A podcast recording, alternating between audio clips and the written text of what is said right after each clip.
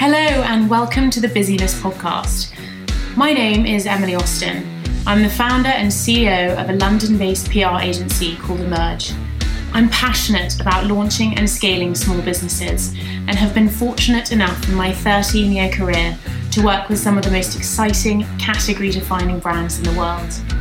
I started my business when I was 22 years old, fresh out of university. Since that time, the world has got louder our expectations have become greater, and our lives have become busier. Fobbing friends off with the stock answer we've all become accustomed to, I'm so busy, is an attempt to compel, conflate, and convince. But when did being too busy become a mark of status? Why is the goal to never have any free time? And just what the fuck is everyone doing? Are we setting unrealistic expectations for future entrepreneurs and business owners by encouraging them that a maniacal approach to diarising is the standard? This podcast aims to give you a realistic, detailed insight into the honest stories, the failures, the triumphs, the intricacies, the mistakes, the comebacks, the fuck ups from those set to make their mark. The leaders, movers and shakers, trailblazers, and game changers. We cover imposter syndrome, hiring and firing, call out culture, anxiety, global growth, daily routines, and knowing when to quit. Choosing the best in the busyness to help you cut through the noise and optimize your success.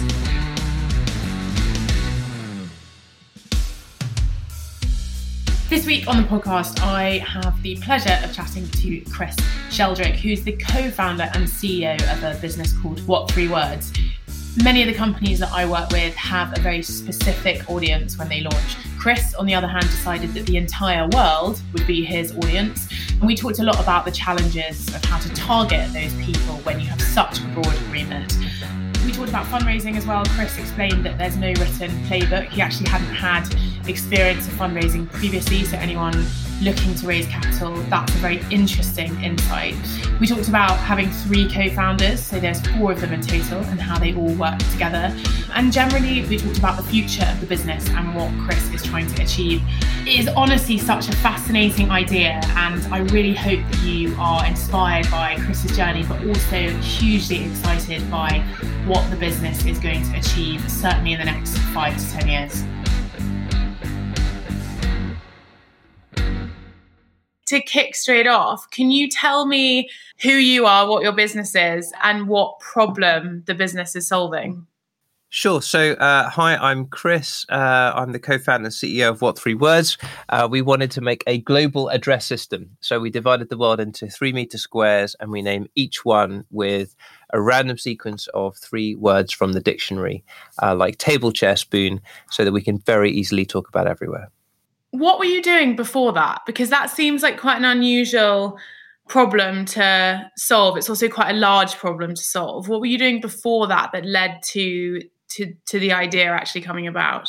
So beforehand, I was actually running a music business, um, which which I set up uh, a while back, and, and we were traveling the world, putting on concerts for events and my job was effectively the the tour manager. I was organising the the crew, the production crew, and the musicians. And uh, so whenever I gave the address um, for whatever concert it was, and that could have been sort of gate L forty two, a, stadium or a villa halfway up a mountain in Italy.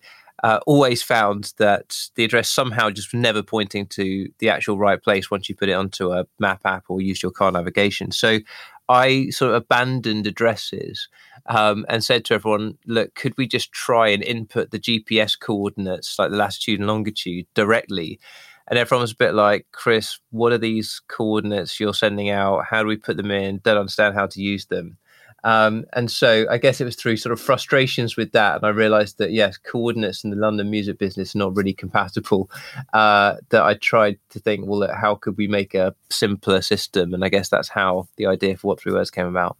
Did you know specifically at the time that you the, the, the other co-founders that you have now? Did you deliberately seek out people you knew with particular competencies? Because there's four of you, right? So how did that come together as a team? So um, it started. I had the idea with uh, my friend Mohan, who's a mathematician, and we kind of had the core idea of using three words to express the coordinates for every three meter square in the world. Um, I then sort of remembered that my old friend Jack had run a translation business and, and knew a lot about language, and so I guess him him I sort of actively sought out and got back in touch and said, look, we, I, I'm building a business that I think you might be interested in, and then we needed somebody to actually build the platform, uh, which was was Michael, who was running a development company, and so that's really how we all came, kind of came about, and the founding team was born.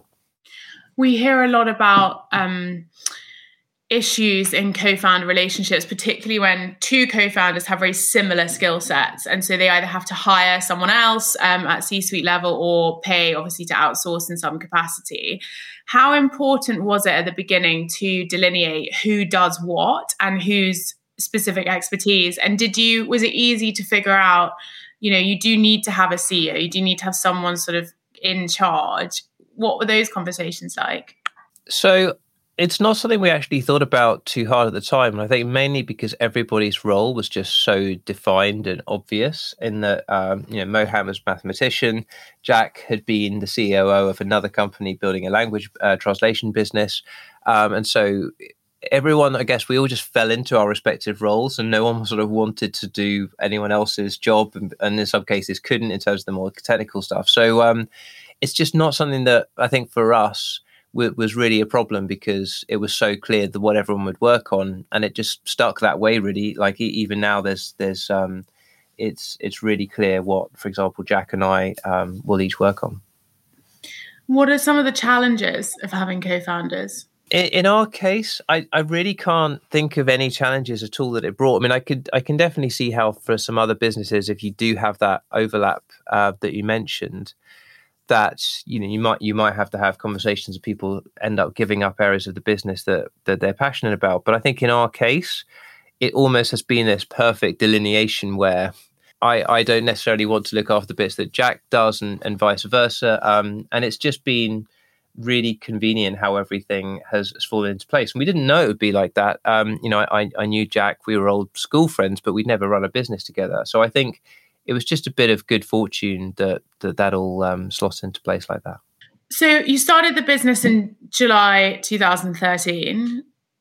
What was happening around then in this space? Did you have competitors? Did you uh, w- was there a lot of information uh, and research that was easy to do for you to to figure out sort of what what the initial steps were? What was happening in in the space at the time? So in terms of addresses, and it's important to clarify, you know, what Three Words is not making maps, we're not making navigation. Uh, we're a, we're an alternative to conventional addresses. And there had been a few attempts before to make other codes. Um, we sort of discovered that one had been done by TomTom, which was called MapCode, actually quite early on in the mid 2000s that came out, I think, but hadn't really got any uh, traction. And I think probably because it, like some of the other competitors, are uh, codes of maybe nine or ten characters, which I think are quite hard for the average person to to use and remember and, and communicate. Um, and but we weren't actually so aware of these when we started out. What we were really thinking is, you know, what's a good alternative to latitude and longitude? But then when we learnt about the competitors that either were around or had been around, they didn't seem like big threats to us because everyone we spoke to just seemed to think that three words was much easier than using one of these alternatives. So um, we've definitely always kept an eye on it ever since then. But I think even when since when we started back then, competition in that sense hasn't been something that we've had to think about so much. What we're mainly focused on is what are our end users using to specify their location, and that can be I don't know an inaccurate address followed by some directions followed by attaching a map. Um, that, if you like, is more our competitor than any of the other code systems because really very few of them are used. I'm interested in some of the practical steps that you took early on. I think in a lot of business podcasts, some of the more what would seem sort of rudimentary steps for you, I'd sort of tripped over. Um, how did you actually start? So, and I don't mean sort of, you know, registering on Companies House and opening a bank account. I mean more like when you sat down and said, you know, this is going to be a business and this is now actually potentially viable. How did, did you leave your job immediately? Did you have it as a bit of a side hustle and then decide to make a jump? Did, how long did it take to assemble the team? You know, what were some of the initial practical steps that actually got you to the start line of saying, okay, okay, this is happening? So when we started out, I was running my music business, and I guess the benefit of effectively running your own company then is that you can just assign more and more time to your new project, uh, which for me was what three words, without really having to ask permission. Um, and then you kind of make a call at a certain point about um, taking a jump. And actually, um, Jack, who was who was the sort of co-founder who was actually um, putting in you know a lot of his time as I was to it at, at the time, he was sort of he just wound down from his other business and was sort of focused on he was having his first baby. Um, but again at least he could sort of control his own time. So in that respect we didn't ever have to do that day that a lot of people have to when you make the jump out of your old job if you like and it was a slower transition. And i think really it was then about um, so we started early 2013 it was early 2014 when we actually hired our first people. And i think that was kind of the day when i felt look if we're now hiring people this is the appropriate time for me to become properly full time on What Three Words. And luckily, I had a team in the music business who were able to to to just run that full time, and and there was no kind of drop there. So. Um, it worked nicely for us, and I, I, think other people have a tougher time probably having to pick that moment. But um, yeah, it was kind of when we hired the team, some funding came in, and it just felt like the logical time to to go for it we hear a lot about people being told no and having to uh, be quite robust when you when you start a business, when you're fundraising, etc. What was the reaction from your sort of friends and family with regards to the idea? Did you have to do a lot of explaining? Was it a good test bed, or was everyone understanding and supportive from the beginning? Um, it's interesting. I think with What Three Words, we always had this sort of quite binary response. And I think it depends on people's experience with addresses. So you can explain it to one family member who sort of says, But what's wrong with addresses? And then, you know, they might live at number 78 on a road next to number 76, number number 80. It's all quite easy and logical. And they're sort of like, What are you doing? Why does this need to exist? But then you speak to another family member who lives somewhere where they've never had a successful delivery because the postcode takes them halfway up the, the wrong road and then they go, of course, this is this is brilliant, and they get really behind it. And um, I think when you're coming up with a new idea, you you do get told no a lot or don't bother because so many people see with something like this um, how how hard it's going to be to get network effect and enough people at a critical mass. Um, and so some people think that you won't achieve that, and, and a lot of people also though get behind you and think, well, actually, go for it. Um, this is so good, and if you can convince a lot of people to use it, then then you can make a standard. So, I think as long as you've got enough people who are who are behind you, and you know, kind of go along with your your belief to make it happen, um, which was the case for us, that that we felt confident enough. But I think, yeah, a lot of self belief is needed alongside that. What are some of the challenges that you've faced in the last seven or eight years? Well, I think a big challenge with What Three Words has always been um, getting getting enough people to use it regularly so that um, when somebody actually wants to navigate somewhere that they have a three word address to navigate to. So it's one of those ideas that a lot of people will like when they first hear it and they might look up their their home's three word address and then sort of get really into the concept. There's quite a leap from that to then two months later when they're going to I don't know a, a wedding or something or um, somewhere they haven't been before that they actually can use it. And what you need for that to happen is for that on that day of the wedding, for the wedding invite to say, and the car park for the guests is at these three words. So you you have to be um, prevalent enough in society like we we now are in the UK that enough of that stuff just happens organically that people will see it on the wedding invite or the the car park contact us page on the Lake District or wherever it was, or even in the case of now like COVID testing centres, uh, you now see three word addresses appearing in all these places. That someone who knows about what three words has the app on their phone then goes, oh great, well I'll use that because it's going to be easier and more accurate. Um, but you need to cultivate enough of those opportunities that are what three words enthusiast can actually use it. You can't just be an enthusiast, not something you can use on your own because you need to be shared the three words in advance. Um, and so I think that was always our biggest challenge. But then it also felt incredibly rewarding once we got to that point in the UK that we would hear stories of people booking an Airbnb. They'd say to the Airbnb host, "What's the three-word address?" They'd get an answer. They go, "Great, I can use it." And and now we're at that level of adoption. We're we're taking that into other countries to try and replicate it.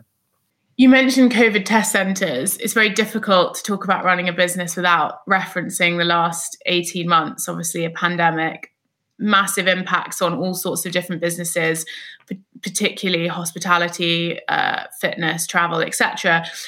Aside from the impact of just the workings of the business day to day and its ability to run, it also has a profound impact on ability to hire, um, how to run a company, etc.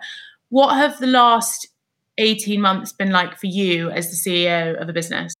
Well, I mean, running a startup itself is full of a whole load of ups and downs and kind of just stuff hitting you sideways. And I think COVID just has exacerbated that for everybody, going, wow, I thought I had to contend with a lot of unexpected situations and now this is this is on overdrive. Um, I, I think that you know, when it very first hit and a lot of the world was in lockdown, that hit our consumer numbers purely from a point of view that people weren't navigating anywhere um, at all, and so um, we we we felt a loss uh, on our raw consumer numbers. However, that was only really at the beginning, and now that the world's not so much in lockdowns and everyone's still sort of traveling when they want to travel, that that actually doesn't affect us, and our and our user stats are way up from where they were pre-COVID.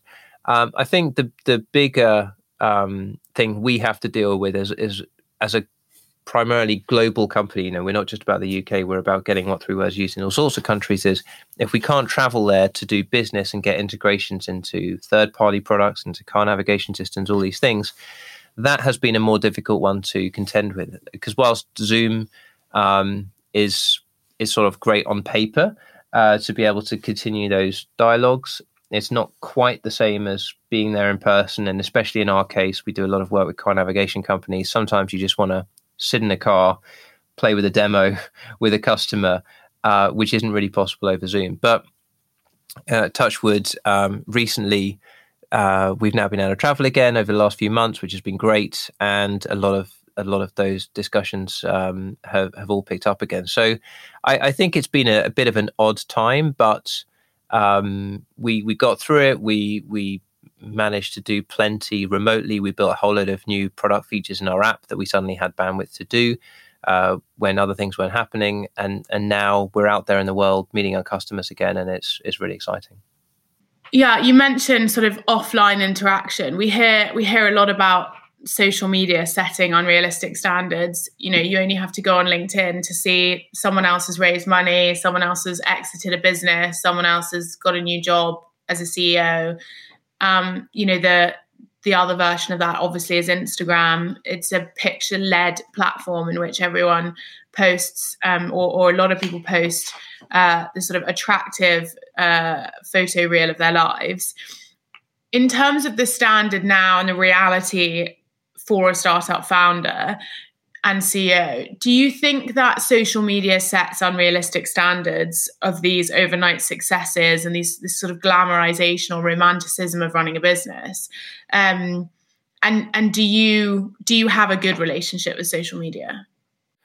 Um, so I think what three words does have a good relationship with social media. I mean, we kind of have two um, sets because we we have um, you know a big consumer following, and so we use um, Twitter and Instagram and other things to interact with our consumers. But we also have a really big business following um, globally from people who are interested in what we're doing. We touch a lot of verticals from automotive to logistics to emergency services and all sorts and are seen as an innovative feature in all of those worlds. So we kind of straddle both um, with you know different teams who who look after um, both sets of platforms.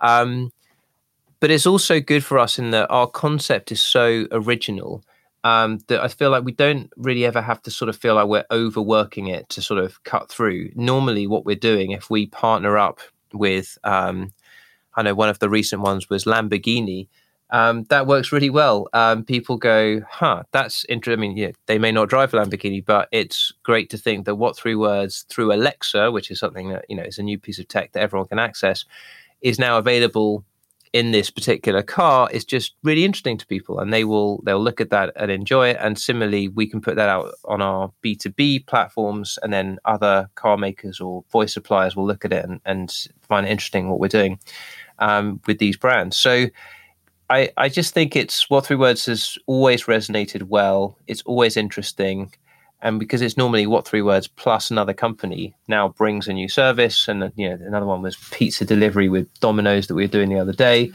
Um, it's it, there's loads of content for us to keep pushing out. So i think here we just try not to overthink it um, and just keep collaborating with brands and and we have really good consumer business audiences. So as a consumer facing brand most businesses when they start pick a a relatively small or a primary consumer demographic and a, a geography. You've picked the entire world in terms of what you're mapping, right? How did you know? How, how did you know at the beginning what social media platforms to use, where to direct your money in terms of marketing, and equally sort of who to build trust with in the early days? Because it is an incredibly broad uh, and expansive opportunity that can is sort of exponential. That's a really good point. And for what three words? Someone said to me the other day, they looked at our social media feed and they saw sort of someone complaining to Thames Water about a water leak and they provided a three word address. Then next up was kind of like the, the, the latest Mercedes car had what three words, and then somebody else uh, was identifying a pothole to I think sort of Swindon Town Council, and they were like, "My God, you guys cover a lot of stuff," and and we do, and and basically that's the reality of our social media feed, uh, and that's just in the UK. Once you bring in other countries, um, it, it gets cut in a lot more directions, and. So, uh, both internally and externally, people have always got views in terms of you know what three words should really focus on X and and try and push us in a particular direction. And sort of over the years, we've sort of followed that uh, or and kind of gone in a few different ways. But I think where we've come out at is what three words succeeds because it's Swindon Town Council on one day and it's Mercedes on the next. And it's kind of how we use addresses and postcodes and other things like that. You're using them for all of these different things. We we kind of uh, barely think about it when in a day you could put it onto an e-commerce checkout page and then you're filling out some official form and you put it in there that's just the reality of how you use addresses. And if you try to focus on a thing in a place, you're actually cutting out a lot of your users who go, "Well, I don't need to do that," and I, you know, they maybe don't drive. And so then, if you exclusively focus on cars, someone who dr- doesn't drive just goes, "Well, I don't need this." So for us, um, as much as it's it's against a lot of the startup best practice uh, kind of stuff out there, I do think for a global address system, you can't focus in that way. And as an internal thing in the company, we've just understood that for us, no, being broad is the focus and, and sticking with that. Is the sheer size of the opportunity ever overwhelming? You know, when you talk about sort of the breadth of how people would interact with the product, you know it's it's endless. Is that ever is it ever difficult to focus as a ceo when your sort of brief is to not focus on one specific uh, one specific cohort? Yeah i think that's kind of an extension of what we were just saying on social media is where do we point the team that we have? You know you've only got so many team members and just conversations like which country and um, there are you know, if you break the world up you can probably crudely put into some buckets where some countries have what you could might call good address systems where most addresses are recognized. Um, and then you've got countries where far fewer addresses are recognized. Um, and sometimes you can think well let's focus on the one you know where the address system is not so developed. It can on paper look like the bigger opportunity. But then you might have for example, just less people might use smartphones for navigation, which um, then is is trickier for us because we we want to be used on a, on a smartphone, and if people are just um, driving without one, then they're not going to get the benefits of what three words. And then you might have things like, well, ride-hailing apps are used less or more in different countries or different parts of countries. So there's there's very rarely just one standout kind of country type or geo or demographic that we go after. Um, what we do do is we've identified about six or seven countries that are our focus at the moment. And for a team of 152 people that we are now, that's a good number that we can spread the team across all of them. And different case studies that we get from different countries work in other countries. So it's it's good to have some cross pollination there so that people understand because a lot of the businesses we deal with will be working in various countries, not just one. So you, you have to strike this happy medium. We don't go after the whole world because then we would never we would never get any network effect or or any kind of momentum. But by by splitting across six or seven countries, we do manage to um, succeed and, and get that kind of awareness that we now have in the UK in some, in some other countries. In terms of advice during your career and obviously this last several years running this business, have you had mentors? Have you had people who you've um, gone to for specific advice or kind of captains of other industries? And if so, how have you how have you found them? I, I think it's one of those things that people will often be the the mentor to you on a specific day in a specific kind of place with a question that was on your mind and they may not know it because you could just be sitting next to somebody at dinner and they say you know this is what happened to us i could actually an example was just when i was kind of thinking about the company size and you know we're we getting big are we getting too big and then somebody else just sits there and says well actually once you cross uh, 150 people or 200. I think there's different views on it. Um, you, you stop knowing everybody in the company's name, and they'll talk to you on how that felt at the time. And it can just be that something as simple as that at a dinner might make you feel better about feeling a little bit overwhelmed about the size of the company you're building. Um, and and how they frame it, and you and you can then sort of go, great, I'm not the only one in this situation. Other people have gone through this process where you suddenly feel like the company is a little less personal than it used to be when you were small and 30 people. And then similarly, you know, we we um, we have a, a, chairman who comes from a totally different business to us and nothing to do with geolocation, but in terms of um, building a company of people and how to motivate people, so many of his stories and anecdotes are transferable to us. Um, I don't think you necessarily need a mentor from your own space or vertical. A lot of it's just about building companies and, and companies is about people. So, um, and again, it would be little things that, that he has has kind of talked to me about, and you know, they they started international offices in two countries, and what does that feel like, and and and those bits. So it's I find the whole thing is is um, much more organic just through the conversations you have, rather than if I think trying to over engineer a, a, mentor relationship hasn't ever really sort of worked out in that way for me. But having a few people that you, as long as you're receptive uh, as the founder with your ears open, um, you'll probably get the benefit of that just by talking to the people you talk to. Yeah, I think it's really good advice. There's a lot of focus on this idea of like having these hardcore mentors who sort of fix all your problems and help with all this stuff. But the reality is, is not only would you outgrow them, but also, you know, as you say, it's uh, very specific moments where you need certain advice, and and that that can be a very specific person rather than a kind of ongoing relationship. Yeah, and I think also if you have if you frame it like a mentor, you can then feel compelled to do what they say about a specific thing. I mean, at the end of the day, you can take all the advice you want. Um, you have to make the call because you have way more info than anybody you're asking advice from and so if you if you kind of tell yourself that this person's your mentor you might do what they suggest and it might not be the right thing so i think just pinch of salt and and having a lot of people and then also not being afraid to just not do what that person said and being cool with that and then being cool with that is is important so for lots of startups raising capital is an integral part of how they grow and scale their business you guys have raised $46.9 million in your funding. Can you tell me a bit more about the process of identifying when and where you needed capital and then thinking about where you actually get it from? Because I think there's a lot to be said for early investors, you know, following their money, wanting to reinvest and continue on the journey with you how far ahead do you need to be planning when you do your first raise to protect yourselves as founders in a business? If you could just talk a bit more about sort of the process of, of fundraising.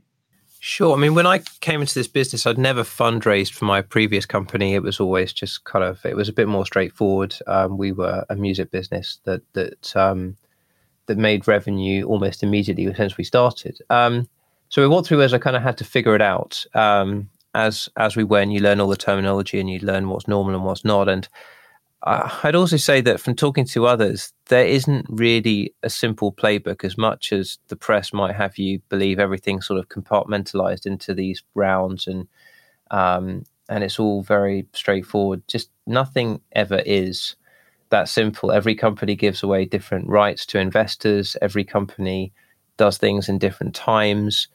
Um, has more predictable and less predictable um, sort of pathways to their next round. And so I think for us, um, we have taken funding from a variety of sources, but also for what three words, it kind of plays into the fact that we are so different. And therefore, sometimes we have financial investors, sometimes we get strategics, but those strategics can be from the automotive industry, uh, like we have Mercedes, we have Subaru, uh, from the logistics world, where we have Deutsche Bahn, who operates a big trucking business in Germany. We have Aramex, a big uh, logistics firm in the Middle East. And I think for us, we just when actually having a variety of these investors from different sectors is the best option for us because if they, for a start, they give you credibility. If you take strategic investors who are big known brands, they give you credibility, which is probably the one thing as a startup you need. And on the other side, you know, for, from their point of view, um, you know, we give them the innovation aspect of that. And also for us, it was really important to, to be global. Um, so we specifically were not fussed about our investors coming from the UK. In fact, we thought it was probably a bonus if they didn't, so that we we were really clearly global from day one. Also, I guess you know you'll you'll meet these guys along the story, and if they want to invest in you, it's often they want to invest then and there, or at least you know not wait too long because the momentum is there and you kind of want to seize the moment. So then you often think, well, do we do this as part of the current round, or do we do we do a one before our next? And you you just got to make decisions about how how you're going to take these people in or or not. But um, I, I think for for other founders, just not being intimidated by this kind of notion of the playbook that you might read online, and especially now in 2021, there's so many other ways you can do it. Like crowdfunding is a lot more popular than it ever has been. There's a lot of ways to sort of syndicate investments if you want to take people from a certain geo or something into into a certain round. I like the fact that by virtue of doing that, it opens up for a lot more people who didn't have the kinds of capital that would traditionally be needed to invest. You can now find a way to take that in from more people. Um, a lot more companies have strategic investment arms on the side that do early stage investments into companies. Um, so you might find that one of your smaller target customers now has a small fund where you can even get ten, twenty-five thousand dollars on day one just as part of part of a round to get you going, but you get the benefit of that name on your cap table. So I think just just understanding as the founder, like you're you're in control, you can decide. Don't worry too hard about what it sort of looks like to the outside world because everything now is is a little bit more flexible than it used to be. Um, and just to embrace that uh, and do what you want to do, and you'll probably be happier as a result, rather than trying to fit your funding cycle to what you think is is how the world used to be and you should be. I, I don't really subscribe to that anymore. What are some of the most valuable investments that you've made in the business? And, and if relevant, where do you think that you've wasted money?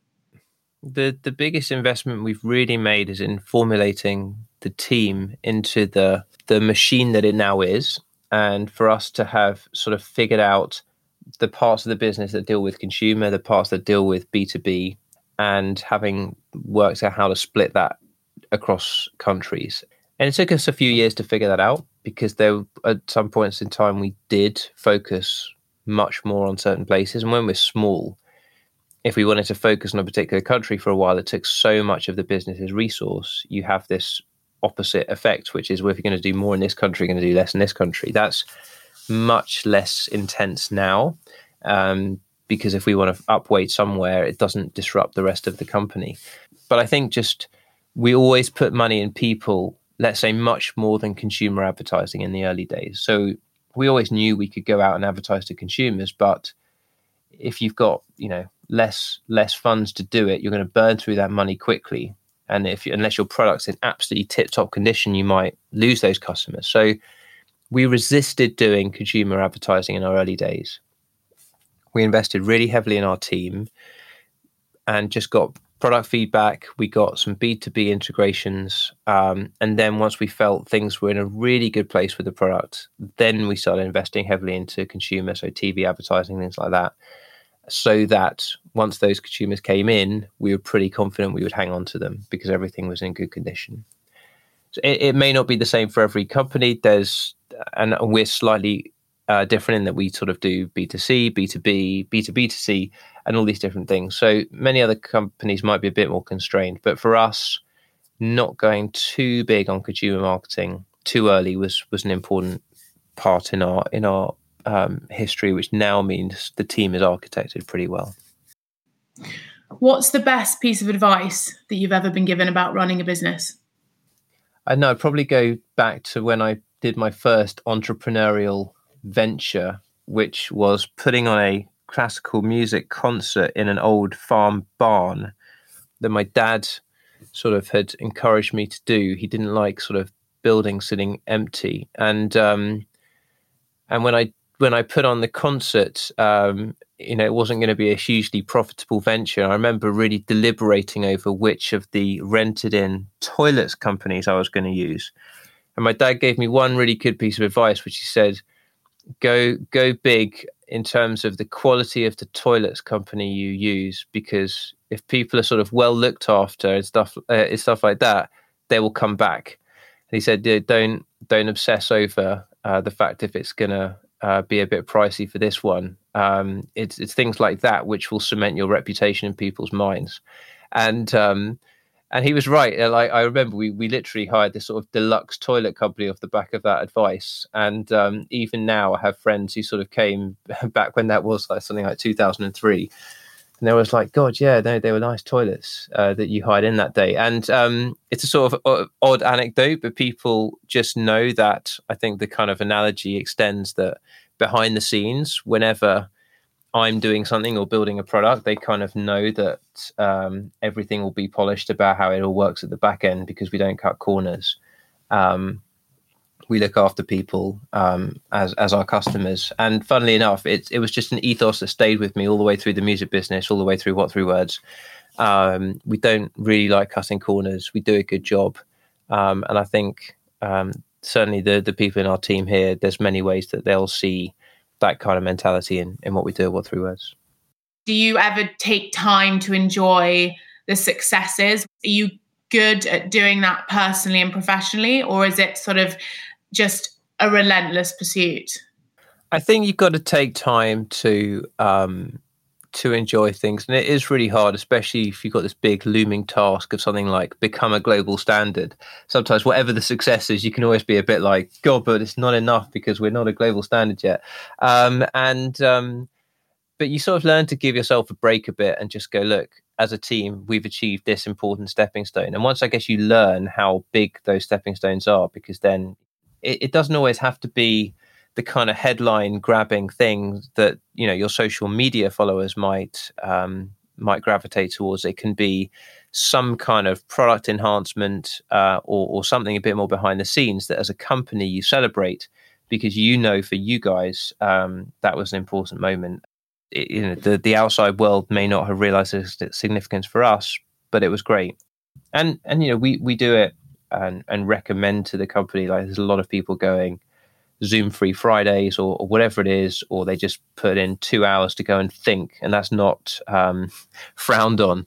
That's sort of as a good thing because unless you have that thinking time, you're only going to do what you did yesterday or last week.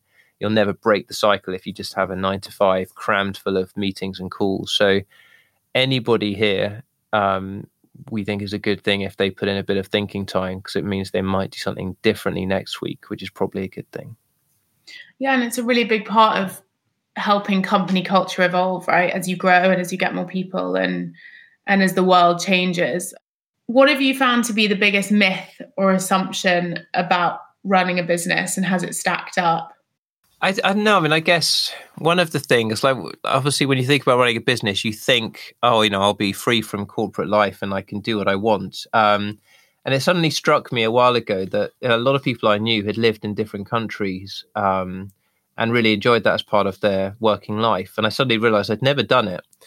Um, because I'd always run my own businesses right from the age of 21 or 22. I'd started my own company. And on paper, while you sort of feel like you have all this freedom, actually the business ties you to, to where you are because you've got the team, you've got your clients, and the ability to move to Denmark for two years doesn't really actually come to fruition.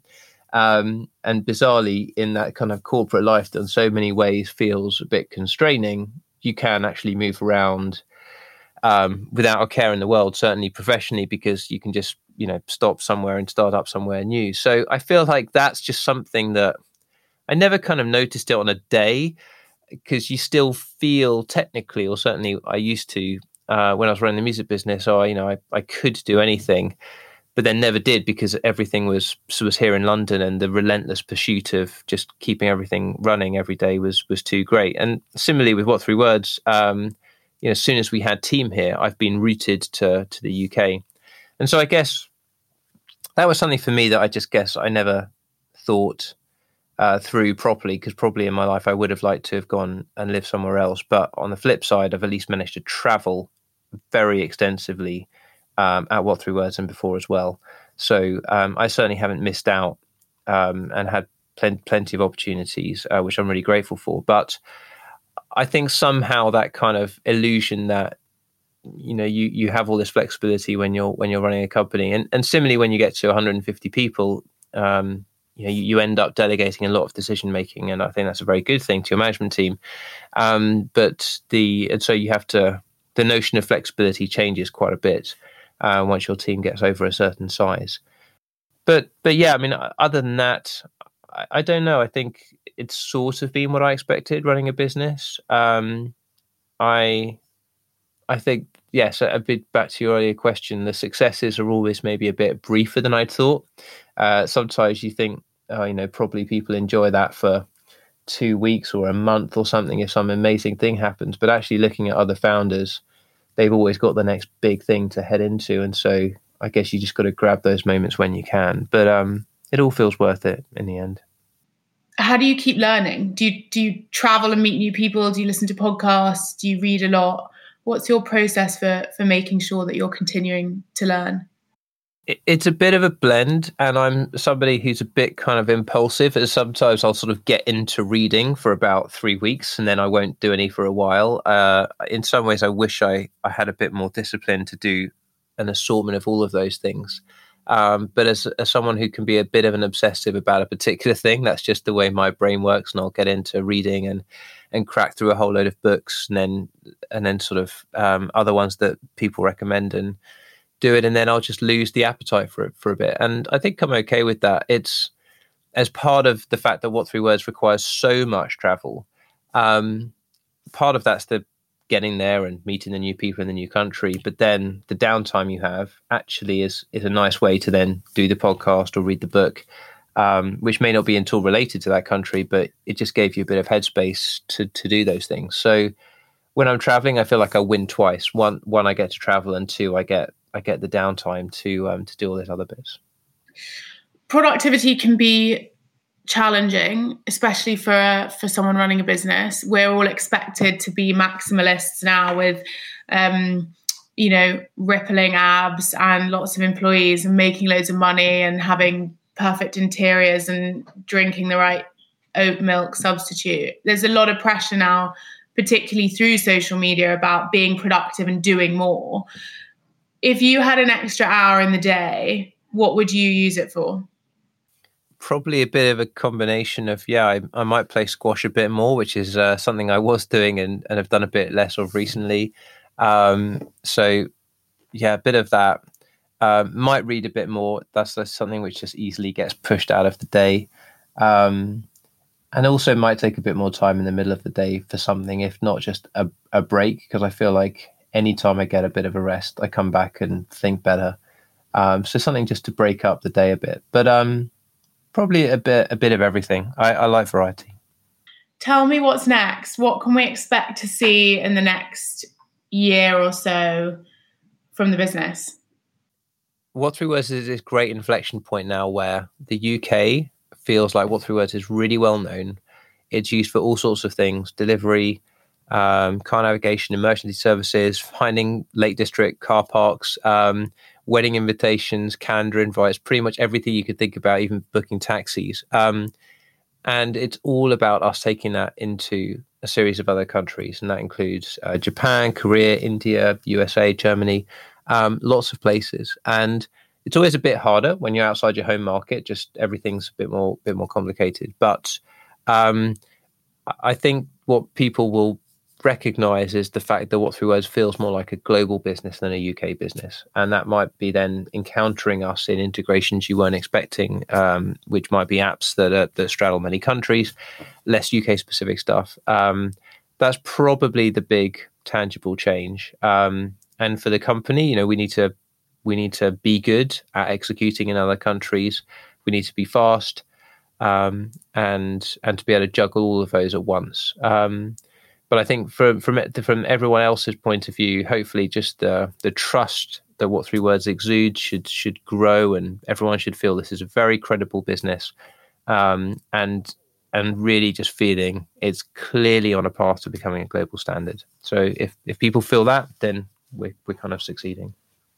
Chris, thanks so much for taking the time to chat to me today. It is it is a mind blowing business. It's extraordinary what you've achieved and what there still is yet to be achieved. And I've absolutely no doubt that you'll do it and we'll continue to see what three words absolutely everywhere. So thank you for taking time out of your, your busy schedule. It's nearly Christmas.